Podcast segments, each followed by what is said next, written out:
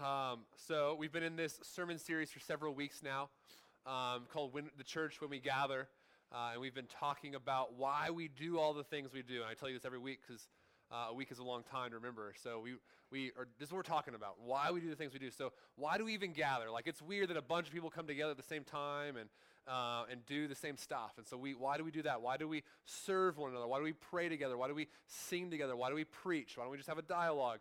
Why do we uh, give? Why do we have communion? And today, we're going to end that series, um, and then next week we'll start one in the Psalms, and we'll talk about the Psalms and David's life and David writing songs about what's going on in his life. So it's going to be really fun next week. It's going to be good. Fun's probably not the right word. It'll be good. Um, and uh, so it's going to be great. But today we finish when we gather. So the last thing we do every Sunday is we scatter. We leave, and we go in different directions. So we're going to talk about why we do that, we do that intentionally. Uh, we, we, per- we go out with purpose. There's a reason at the end of the service I now say, Church, you're sent, because we scatter with purpose. And there's two points today uh, about the scattering I want us to have. I'm going to just give them to you at first so there's no wondering, what is this sermon about? Um, we scatter, uh, first of all, because Sunday isn't the only day of the week. And, and um, we, it's not, we don't call it the lord's day because all the other six days belong to us and god gets sunday. Um, but so we scatter intentionally and we talk about why we go out because we go out and we live every single day under the face of god and in the presence of god. And so we don't just scatter we don't just leave church and now okay i went to church and now it's my time monday's mine Okay, well, Mondays, Mondays are horrible. Mondays are God's. Tuesdays are mine. Wednesdays are mine. Fridays are certainly mine, right? That's not, so we, when we scatter, we scatter under the acknowledgement that everything belongs to the Lord. Every day belongs to the Lord. So we scatter with purpose. And then the second thing is that we scatter to spread and share the very good news we sing, celebrate, and hear on Sundays.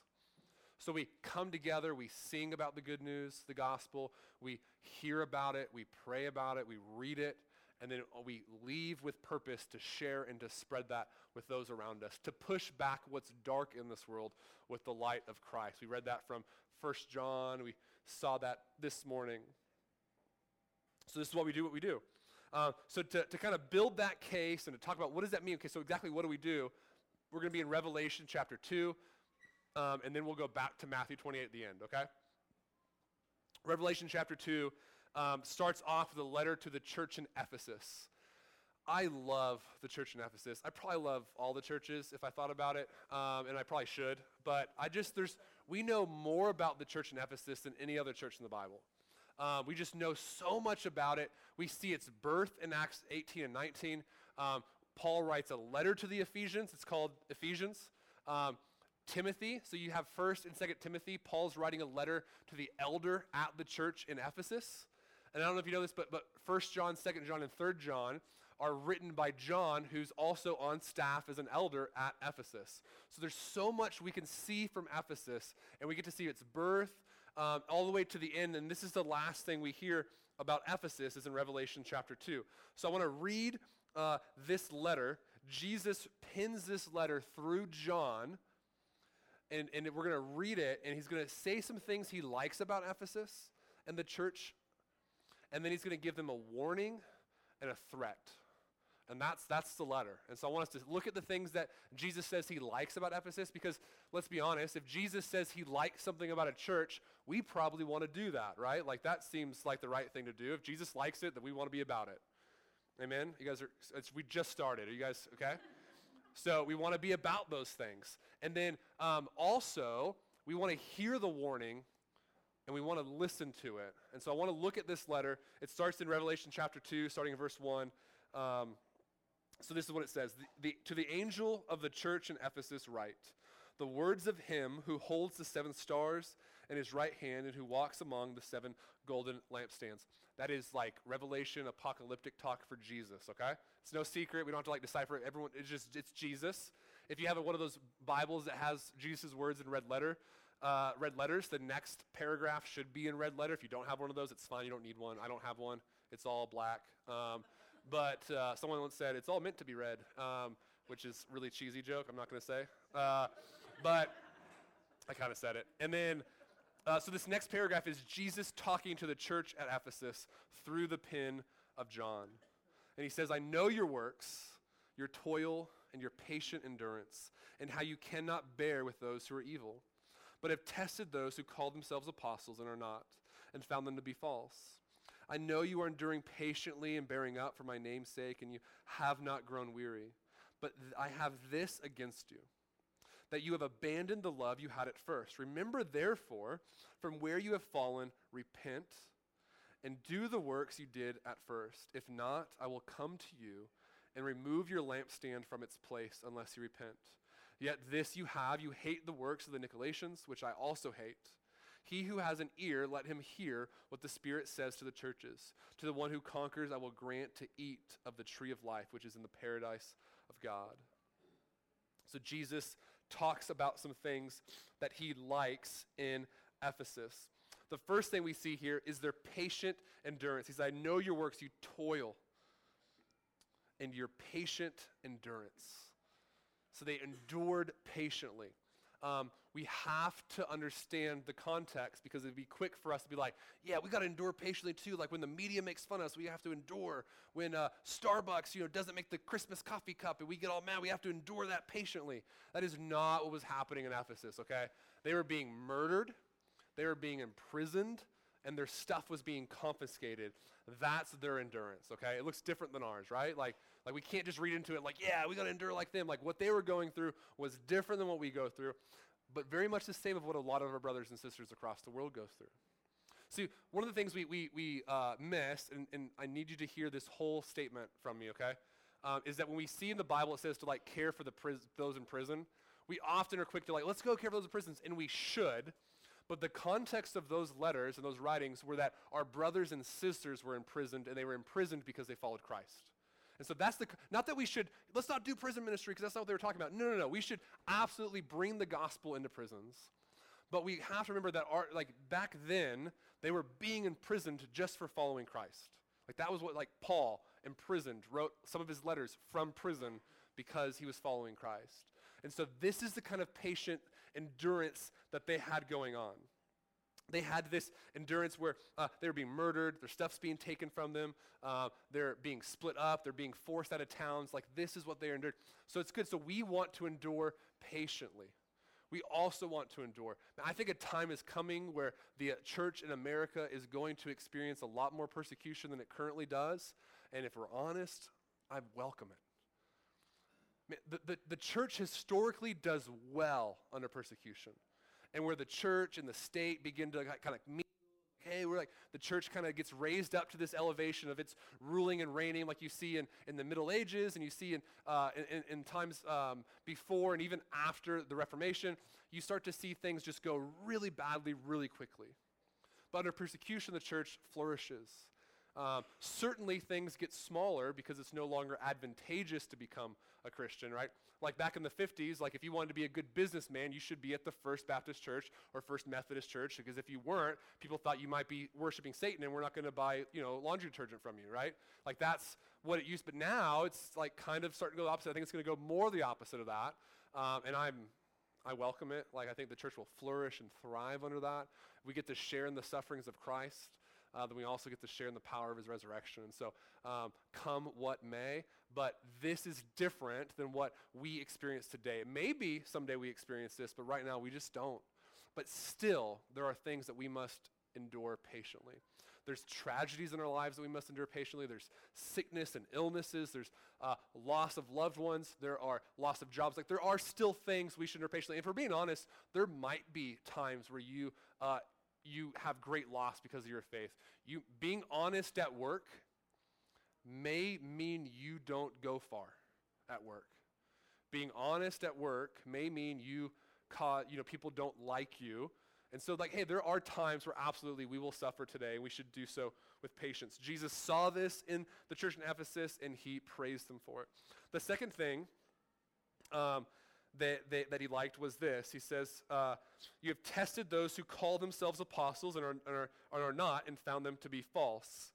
So he's saying, like, you, you have such theological and doctrinal uh, knowledge that you're able to see people who come in and say, hey, this is Jesus, this is God. And you're like, no, it's not. That's not Jesus. That's not God. This is what who Jesus is, and this is who God is. And they have this deep theological and doctrinal rootedness in the gospel in scriptures that they're able to see people who are teaching false gospels, teaching false teachings. Teaching false teachings, that's a thing. They're able to see that and say, no, no, no, no, that's not what Scripture says. That's not what Jesus taught us. That's not what's going on. And so uh, Jesus praises them for that. This place has good doctrine. And so far, man, I, I'm, I'm submitting my resume. Like, this is a place I want to be a part of. This is awesome. Now, obviously, if you guys were still here, like I wouldn't submit my, this is where I want to be. but if you guys weren't here, uh, I, this is my next choice. Like of Ephesus, this is an awesome man. They got good doctrine. They've got good theology. They, they're in, like the people there are going through suffering and they're enduring it patiently. And, but it's not, it's not over. He also likes this. He says, um, Yet this you have, in verse 6, you hate the works of the Nicolaitans, which I also hate. Now, we probably don't know who the Nicolaitans are, so let's, let's talk about it for a second. Uh, in Ephesus, there was this big, beautiful, massive temple, the Temple of Artemis. It's actually one of the um, wonders of the ancient world. It was this big, massive, beautiful place. And, and they worshiped the goddess Artemis. And, and the way in which they would do that um, is it was through it was through temple prostitution and sexual acts. Okay, so if there's kids here today, um, have a fun conversation on the way home explaining that. But uh, it'll be good for them and good for you. Okay. Um, there is uh, temple prostitution going on. And there was this group of, of, of people call themselves Christians who thought, hey, you know what? The Old Testament is the only scripture that outlaws or forbids temple prostitution. The New Testament doesn't forbid it at all. Like our current writings and, and Paul never, you know, like, so like, hey, you know what? I think this, we have freedom in Christ. Let, this is fun. This is, we're able to worship Christ however we, we want. So let's do it this way. And the church in Ephesus was like, no, no, no, no, no, that's not, you can't, that's not, you can't do that. You can't worship like that. And Jesus says, I like that. I like that you stood against that. I like that you're not letting culture come into your church and, and, and determine the way in which you worship. I like that you're not letting culture press in and change you in a sinful way. So, I mean, this is, this is a pretty cool sounding church, right? Here's the terrifying thing in verse 4. But I have this against you, Jesus says that you have abandoned the love you had at first. Remember, therefore, from where you have fallen. Repent and do the works you did at first. If not, I will come to you and remove your lampstand from its place, unless you repent. What's terrifying for us, and should be, is we could have, a church could have good doctrine, sound doctrine, incredibly smart theologically they could endure all the sufferings of this world and persecutions. They could press against culture instead of being shaped by culture, and they could not love Christ.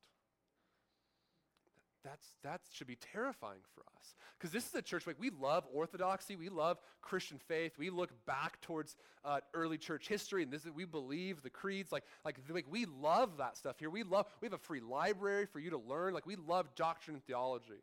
And it's terrifying to think we could love it and we could know it and we could be a smart, sound church, but not love Christ. And Christ say, I want to remove my presence from you. Because that's his threat. Is if you don't turn back to your first love, if you don't go back to the things you did at first and remember where you have fallen from, then I'm out of here. I'm leaving. That's terrifying. And so, what I want to do is I want us to go back and look at where Ephesus was. Where did they fall from? Um, and it's an incredible story. Uh, it's, it's, you find it in Acts 18 and 19. We're not going to read through it because we just don't have that kind of time. Uh, I was told by, uh, I went over last time by the kids people, and it's a whole thing. But uh, we're going to go through it, and we're going to chat about it, and it's really, really good. So Ephesus is this, is this city, um, and, and so Jesus says to go. We just read it, Matthew 28, go therefore, make disciples. So people start going, okay? and this guy named Apollos goes to Ephesus and starts preaching the gospel and teaching the word. Um, and he's doing a pretty good job. Uh, it's not all good. And so, uh, you know, Priscilla and Aquila pull him aside, like, hey, Apollos, dude, love what you're doing. think it's fantastic. You're missing some things. Here's some, like, here's what Jesus and here's what Paul said. Like, like, you know, let's fix this. So Apollos takes it, goes back out, preaches again. Um, Paul comes into Ephesus, starts teaching. He's like, hey, you guys, you guys got the Holy Spirit? And they're like, we don't even know who the Holy Spirit is. Like, what? Paul's never told us that. So Paul's like, oh my gosh, okay. Uh, okay, here's the Holy Spirit. So like he starts doing works. This is going to make some of us super uncomfortable. And I'm just going to say, like, this is just the Bible. You can, Acts 18, 19. Paul starts doing some amazing works. Um, he's casting out demons.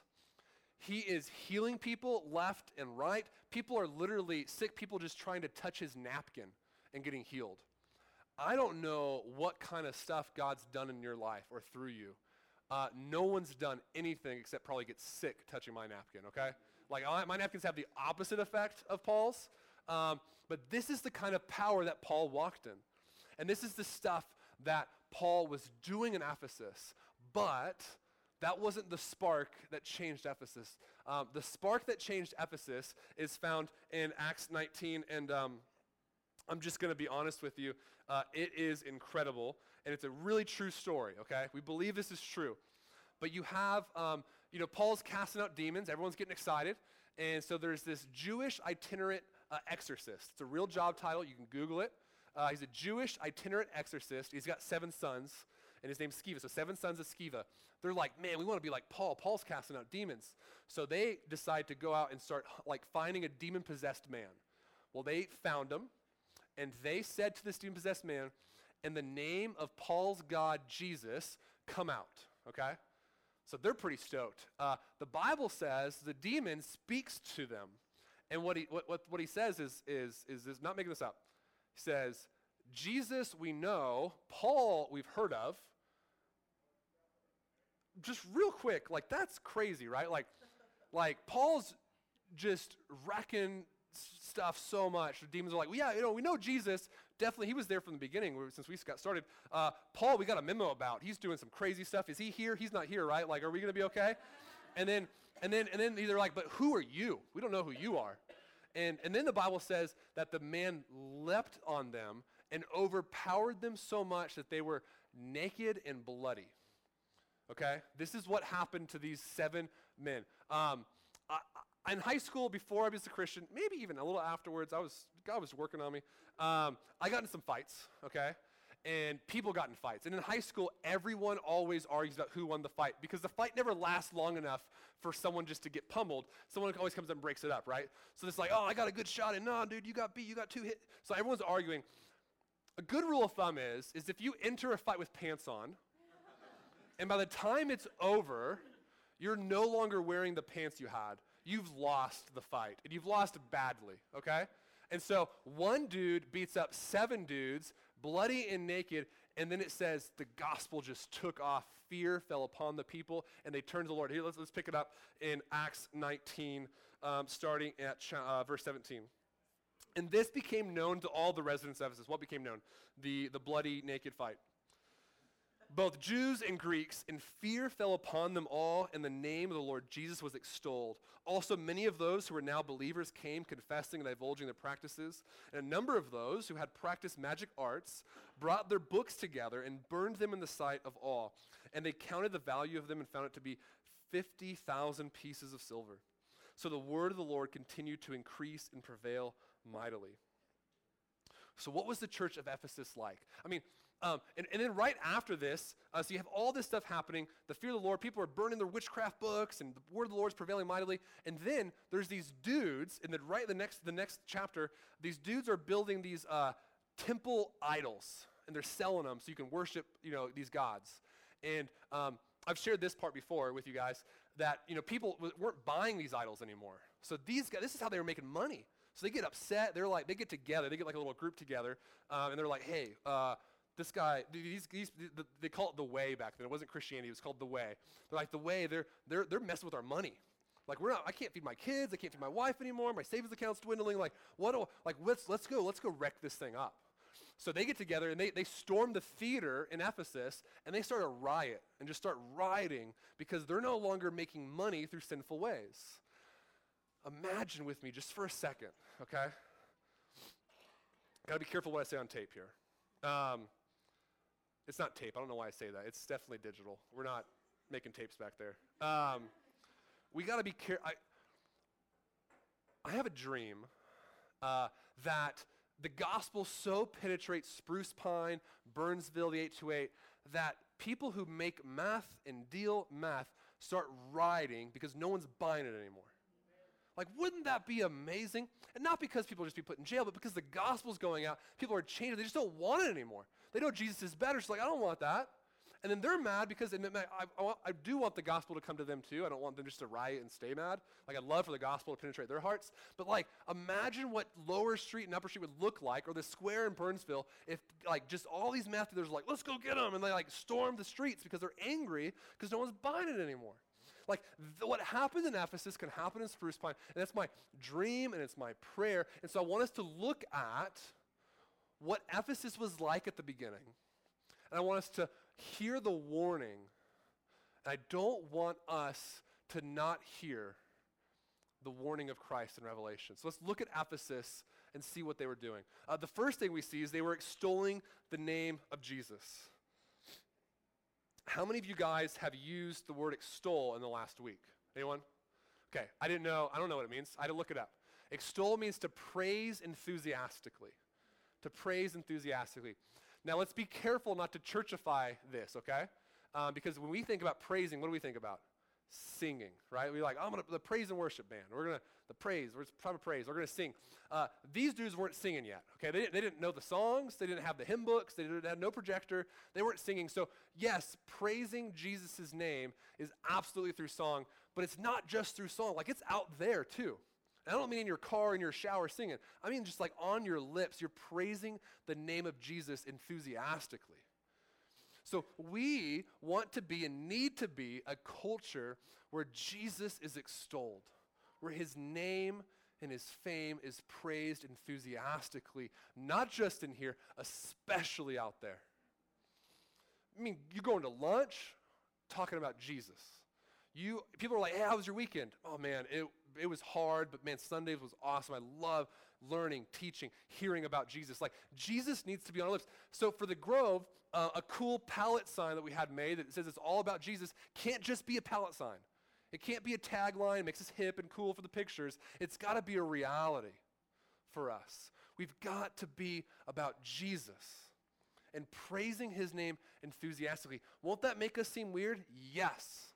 It will absolutely make you seem weird. God help them, other Christians will think you're weird. But if you think about it, you are absolutely weird if you believe this stuff. Have, has anyone ever told you what you believe back to you if you're a Christian? Uh, we believe there was this virgin who gave birth to a baby boy. Weird, right? Like, just not possible. Uh, and that boy was 100% human, but also 100% God and 100% man, but not all of God, just the Son, but he is all of God, but the, the Trinity, like it's, so we have this God, and he's man, and this man's God, and they're, they're, they're one and the same, and, and, and then he lived this perfect life, never sinned once, and they killed him for it. And then they buried him, but he didn't stay buried. He came back alive three days later. He taught for some time. Then he floated off into heaven. And then someday he's coming back on a white horse to bring us all back with him. You want to come? Like that's our that's our story. And it's a hundred percent weird. So so right now, what I, I need you here to settle in your heart. Are you okay being weird? And I'm not just like, we're not going to play Jesus Freak after this, okay? Like, it's just like, I don't like that song. I'm not a big DC Talk fan. Uh, it's not because I think their lyrics are bad, just musically, I'm just not impressed. Um, but like, we've got to get to a point where we're okay being weird. If we ever make the gospel like sane enough and cool enough to be accepted, it's no longer the gospel. It's something other than that. So we can't, like, you've just got to decide am I going to be okay being weird? Because if you're not, you're probably either A, and I love you, maybe not a Christian, and that's a good conversation for us to have because you've decided, I don't really believe that. Because it is weird, and if you do believe it, you got to realize you're weird. We're a peculiar people, the Bible says. And, or, B, you're just walking in some disobedience. Man, I'd love to help. I'd love to help. Like, we're going to be weird. And like I said, I think other Christians are going to think we're weird if we're doing this right. So we need to have a culture where we extol the name of Jesus. The second thing we see here is that they're divulging and confessing their practices. So we have these uh, witches or, or and, and, and, wizards or whatever you want to call them. They're practicing magic arts. This is real. They're bringing their books together and they're burning them. I'm not a huge fan of book burnings. I think this one was okay because it's in the Bible. Uh, but they're like burning these books and getting rid of these books because they're, they're confessing and divulging their practices. Just imagine with me for a second what the church at Ephesus must have looked like in the early days.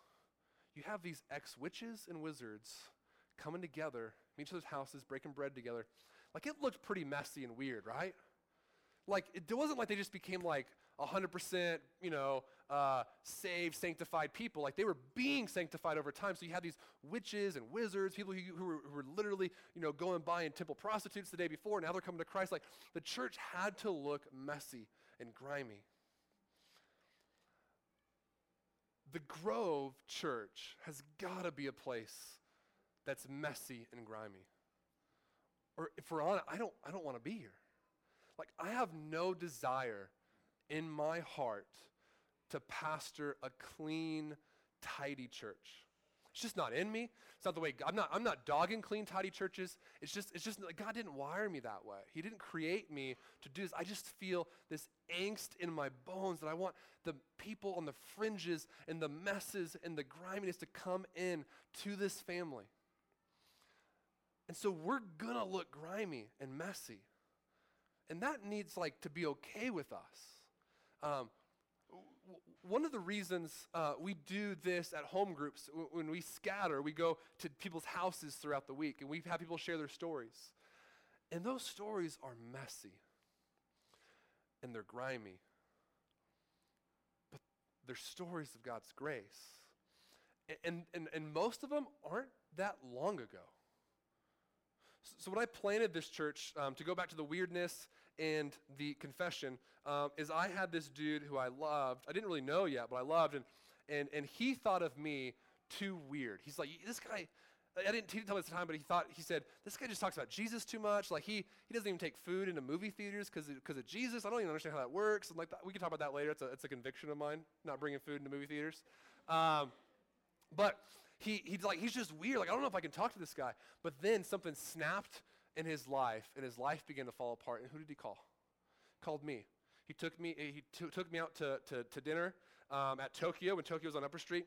And he starts confessing um, adultery and pornography addictions in his life. And I'm like, I'm, I'm excited, but I'm also like, hey man, there's kids trying to get ice cream right next to us. You want to turn that down a tad? Like this is getting a little graphic. Just turn the volume down. Like let's keep talking. Let's maybe let's go outside. Um, but he's confessing and divulging his practices, and, and, that that dude still with us today. Loves Jesus. He looks cleaner today than he did back then. But man, our church was messy. The first home group had 13 people in it. And almost every man confessed a pornography addiction, like at home group in front of their wives. People are crying, snot, tears, all of it just coming out over food. It's disgusting. But it was amazing to see what God would do when people, when there's a culture of confession. And so we build that into our, into our culture on purpose. Um, we, we, we do a time, I, I step to the side. Normally I'm still in front of it for some of you guys, I've, I've been told, so I'm going to try and get over to the side more. We do that confession part after the first song. That's not just for funsies, and let's read the Bible together. It's to remind us every Sunday that we are sinful and we're messy people. And I want us to keep being messy. Now, now, now listen to me. We're not to um, uh, praise our messiness and be excited and stay in it, okay? It's not that we revel in our messiness. We say all the time, I stole it from the village, but we say all the time that it's okay not to be okay. And that's true. We've got to be a place where it's okay to not be okay. But what do we always say after it? It's not okay to stay that way. Right? It's okay to not be okay, but it's not. So, like, we want to see people grow and grow in holiness. And so that brings me to the third thing we see in Ephesus here. So the word of the Lord continued to increase and prevail mightily. People are finding victory over stuff, prevail, to win over, to conquer. You got people playing with witchcraft and things that I believe are really real things where you're opening up your, your heart and your soul and your house to demonic powers that I believe are real, just see it in Scripture. You're opening yourself up to that. And I'm not, I'm not sure that Christians can be possessed, but I think you could be uh, really oppressed by things, and you're opening yourself up to that. But what we're seeing is the gospel, the word of the Lord is prevailing and breaking those ties, breaking those bonds, breaking people's bonds of sin in their lives and sinful behaviors and patterns. God's word is winning over those things, and people are growing in holiness and they're growing in godliness. And because the word of the Lord is prevailing over those things. And so when we think about our messiness, um, we, we don't want people to stay in the messy and griminess of their lives. We want them to grow. We want them to grow. But we, we, what we need is more messy people to come in. Like we want to see more mess. Like, so this is what we have at the Grove. Uh, at the Grove, there, there's um, r- like lately it's been about 100 to 110 people on Sunday mornings between the two services. Okay, um, there's several, maybe dozens, maybe people here who's just they're they're committed. Their yeses are down. Like whatever the Lord wants, I'm in. Like whatever he says, I'm doing it. If I need to give stuff up, if I need to go somewhere, I'm in. Just tell me what the Lord wants me to do. And it's awesome. And you guys are helping steer this ship. Um, you're helping us serve. It's, it's amazing. Th- then, there's, then there's probably another couple dozen who are like, man, I really want to be in, but I'm struggling with some stuff. Like I really want to like just just be all in, but I there's just some baggage in my life. Like it wasn't that long ago. I'm still trying to figure stuff out. I'm hurt. I'm broken. I just got stuff. And like, man, you're not a bad person. You want to do well. You want to jump in, and you just need to be discipled and mentored and come alongside and loved and cared for well. And then there's probably some, some, here, or there's definitely some here who come here because like our music's pretty good, and sometimes Zach makes a funny joke, and like I feel good about myself when I leave here because like I know I'm supposed to go to church, so I got to go somewhere. And this one, you know, this one's okay, and, and, and, you're kind of on the outside. And then and there's people here who just get dragged here um, by their spouse or their neighbor, or someone just handed them a, uh, an invite card, like, you better come or I'm to be mad at you, you know? Um, and so, like, or, you know, hey, I love the old bait and switch, like, hey, we got food. You want to go to breakfast on Sunday? And then, like, hey, let's meet here, because, like, we, we don't, don't look like a church. Like, oh, yeah, breakfast is upstairs. Like, that's my favorite one. Um, and then they come upstairs, and it's like a whole church service going on. And there's food. They're not lying. There's really food. Um, but you get dragged here. And, and, so, so because we have those layers here at the Grove, man, it's always going to look messy. It's always going to look grimy.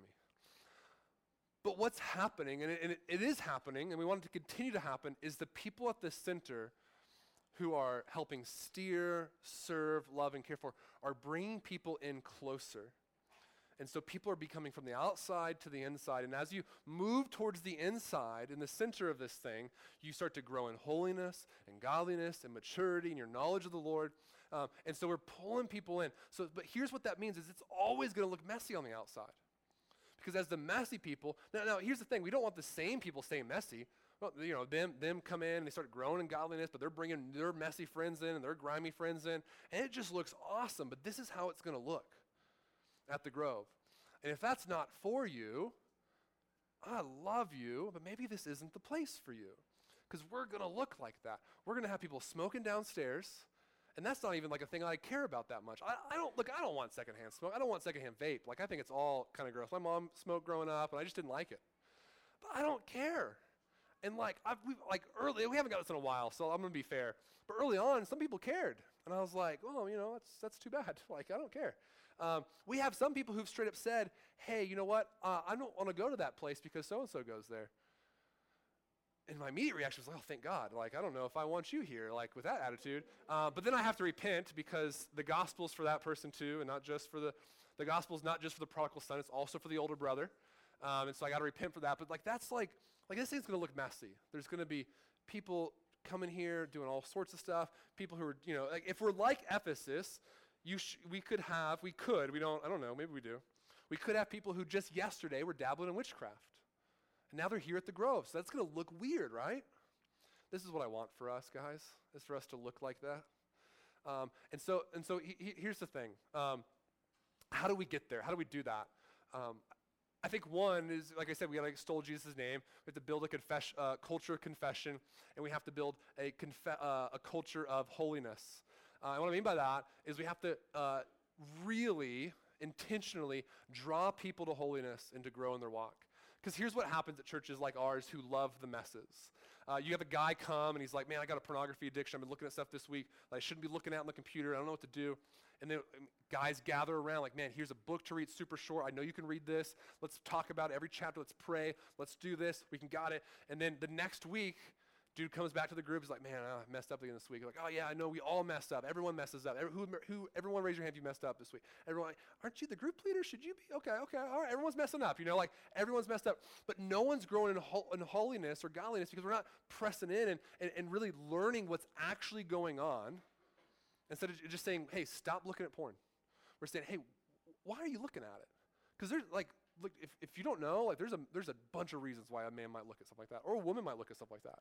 It's not all just, you know, lust. There could be just some, some deep rooted things from their past, from their childhood, that could cause things. So, hey, wh- why are you looking at this? And then, and then we have to know the gospel well enough to press in and to apply the gospel at sexual life and show them why Jesus is better, why what they're looking for on that computer screen is found in Christ and Christ alone. So, this is how we grow in this way. But as we do that, we want to bring more and more people in to keep growing. Because here's the thing um, I am for church growth. And that may make uh, some enemies of me, people who are like, it's not about growth. But look, we want to see more people come to Christ, right?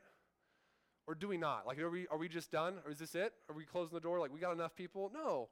We want to see more people come. And so it leads me to this last part, Matthew 28. If we're really going to extol the name of Christ, confess, and grow in holiness, we need to be about what Christ has commanded us. Now, the 11 disciples went to Galilee, to the mountain to which Jesus had directed. Matthew 28 16. And when they saw him, they worshiped him, but some doubted. This has nothing to do with today's sermon, but I love this verse, okay? Real quick. Disciples are seeing the risen Jesus. So Jesus died, buried, raised again, seen him on a mountain, and they're doubting. Don't be so hard on yourself with your doubts. People who literally saw Jesus after death doubted.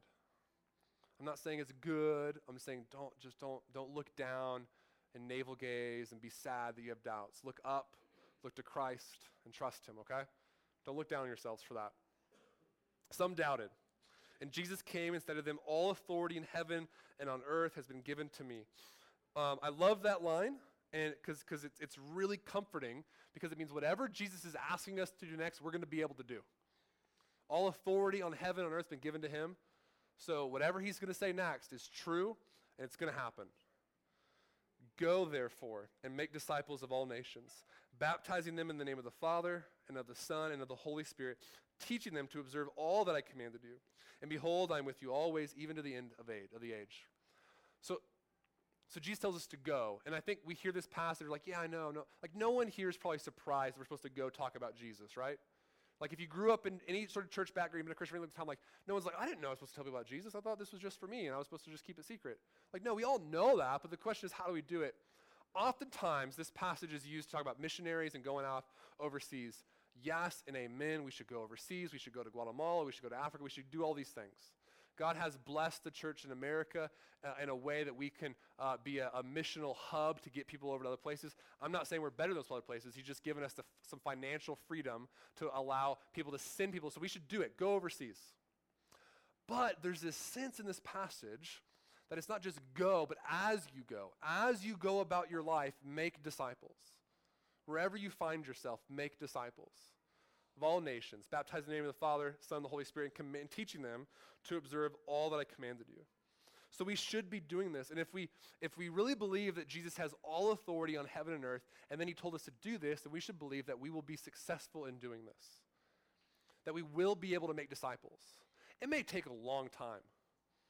Our growth may be slow from here on out but we should. I mean, maybe there's like actually like numerical. There's no growth. Look at people leaving, people dying, people moving.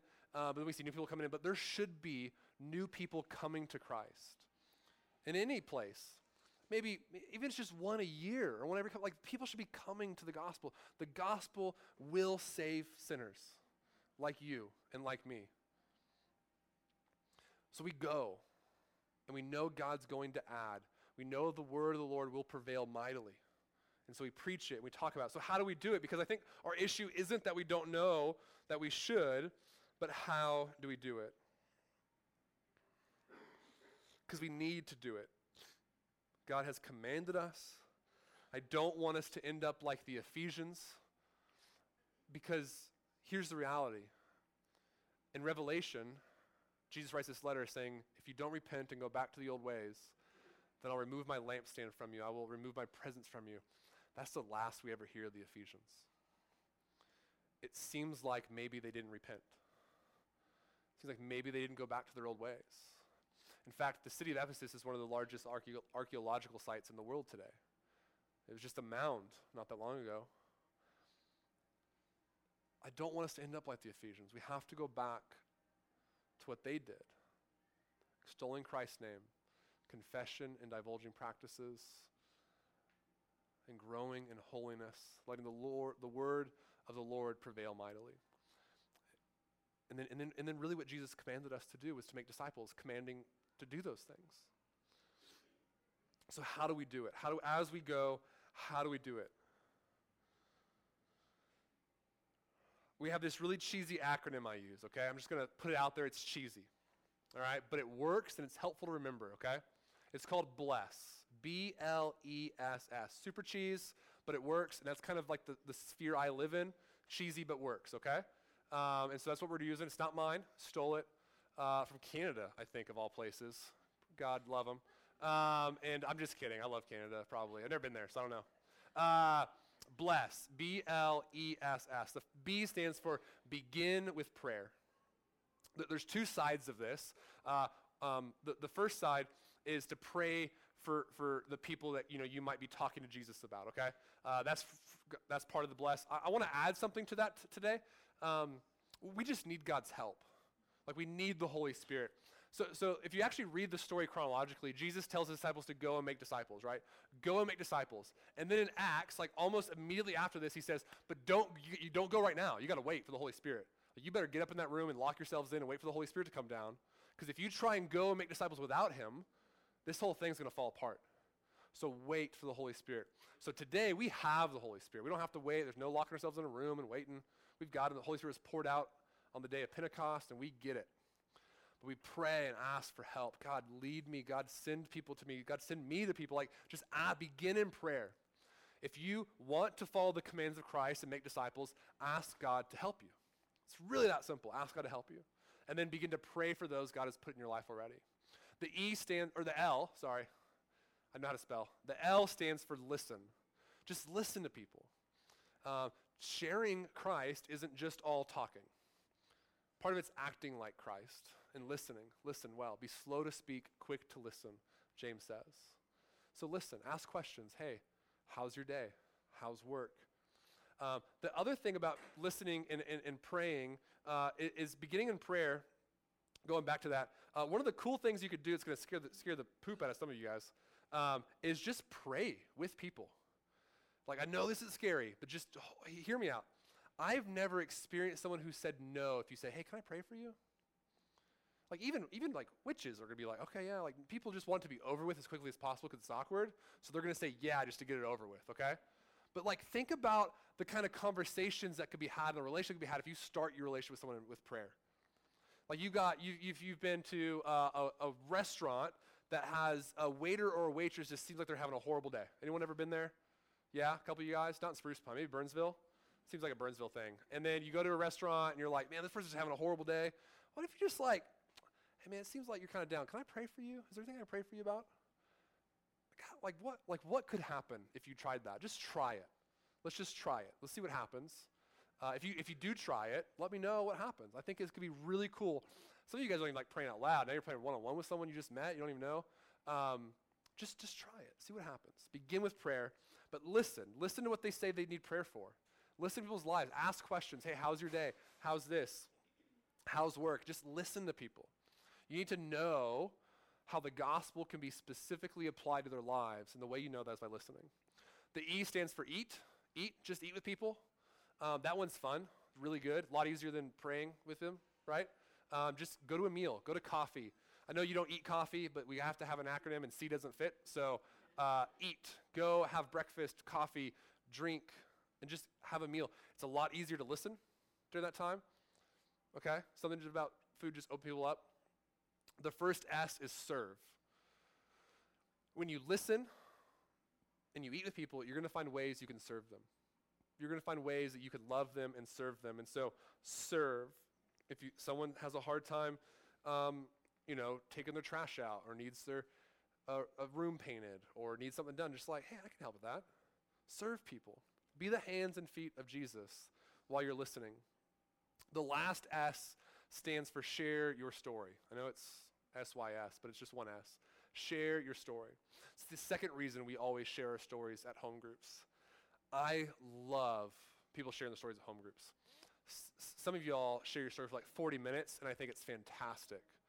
Um, one of the things I want us to learn is how to share a story in like five to seven minutes, okay? Some of us just had a panic attack, like, oh my gosh, I don't know if I could do that. Okay, well, let's work on it together. I think at home groups, if you, want to sh- if you need to share more, share more. But um, some dude you just met over coffee isn't going to hear your story for 40 minutes, okay? Um, so let, let's, let's learn to share it in five to seven. Just random numbers. You can go shorter or a little bit longer. But to, and, and kind of like raise up 30,000 foot view of your story. Uh, Jesus is the central hero. He saved you. How has he saved you? What does he do in your life? Like just be able to share the gospel through your story in a, in a short amount of time. Uh, or maybe you just do it in bite-sized chunks. Maybe you like go out to a meal regularly with someone. You share your story in bite-sized chunks. I don't know. But the thing about sharing your story that makes it so simple and effective is that no one can argue with it. It's your story. It's happened. It's real. It's true. Share your story because no one can go like, no, no, no, that's not right. God didn't do that for you. They could think that, but it's your story. So share it. Share your story with people. We, we, we want to be people, this is going to be cheesy, but just bear with me, who bless our community. And I really, I, I mean that from the acronym too. We want to pray for, listen, eat, serve, and share this, our story of how God has changed our life with them. I really want us to see the story of Ephesus. It's an amazing story. Um, it, it's just an incredible story. And, and I really believe God can do stuff like that today. That God could turn an entire city, a town, community upside down in a way that's just amazing. So let's look at it as an example to follow in the early years and a warning to heed in the later years. The letter in, in Revelation is about 60 years after the church was planted. Um, so they had a really good run. And it's good. But let's heed that warning. Let's have a legacy uh, of people who extol Jesus, who confess and divulge their practices, and who grow in holiness through the word. Um, and, and we go out and bring more and more people in, that we would never look clean and tidy from the outside, but we'd always look messy and grimy. Um, and as long as we're messy and grimy, you guys will have me here. Uh, if we start getting clean and tidy, I'm looking for a new place. I don't think it's going to happen, so don't freak out, but I just like, it's got to be this messy. So let's praise God for that. Um, we're going to transition to a time where we sing uh, and we eat and we drink and we give. And so I just want to transition us to that time. We're going to eat and drink. So if you are here, our primary motivation for sharing the gospel is that the gospel's changed us. And so we celebrate that through the eating of bread, remembering what Christ has done on the cross, and the drinking of wine or juice. Jesus told us, to remember, I, I love the story. If you go back and read in John, J- Jesus told the disciples, hey, the Holy Spirit's going to come. He's going to help you remember. But then he takes them to dinner that night. He's like, but you guys got to remember. Don't forget, remember. Like, he's like, he's serious about remembering. He's serious about remembering the cross. And so we come up and we remember the cross in the gospel through eating and drinking. Remembering that is Christ's body that was broken for us and his blood that was spilled that washes us. Okay? And so we do that. So if you're a Christian, you want to come up, you can come up and you can come over take the elements and take them back to your seat and pray a prayer of thanksgiving and, and, and partake and, um, and thank God for what he's done for you. If you're a member here at the Grove and you call the Grove home, this is our chance to give. And so we have a box up here uh, where you can give on, give in. If you're not a member, this or you're, or you're new here, this isn't me asking for money, um, but I hope that this service and this time here, this gathering was a gift to you. But if you're a member, you call us home. You can give online or you can give at the box here as you worship. Um, and then we'll sing. And we will sing uh, three songs just so you kind of know how much time's left. We'll sing three songs, have time announcements and prayer. Um, but man, I love you guys. Uh, I love the messiness of this church. I just, I just don't want to change. I'm going to pray for us, and then we'll get to singing and responding. Father God, I thank you so much for the story of Ephesus. Thank you for uh, pulling the curtain back for us to see its birth, its growth, its heartaches, um, and its warning, Father. And I just thank you for their example in the early years. I pray that we would learn from that and we would emulate that here at the Grove, Lord. I pray, God, that we would extol the name of Jesus. I pray, God, that we would confess and divulge our practices. We would have a, um, a culture of confession here at the Grove. And Father, I pray that we would grow in holiness as the word goes out and prevails mightily over the darkness. God, help us go out. Help us reach our community. Help us bring many more sons and daughters to glory. God, this isn't a private thing. This isn't just for us. We want to see the world changed, and we want to start in Spruce Pine and Burnsville. Lord. So help us, guide us, give us wisdom as we go out. Father, I love you. I thank you for the men and women here. And pray this in your son, Jesus' name. Amen. Let's sing thank you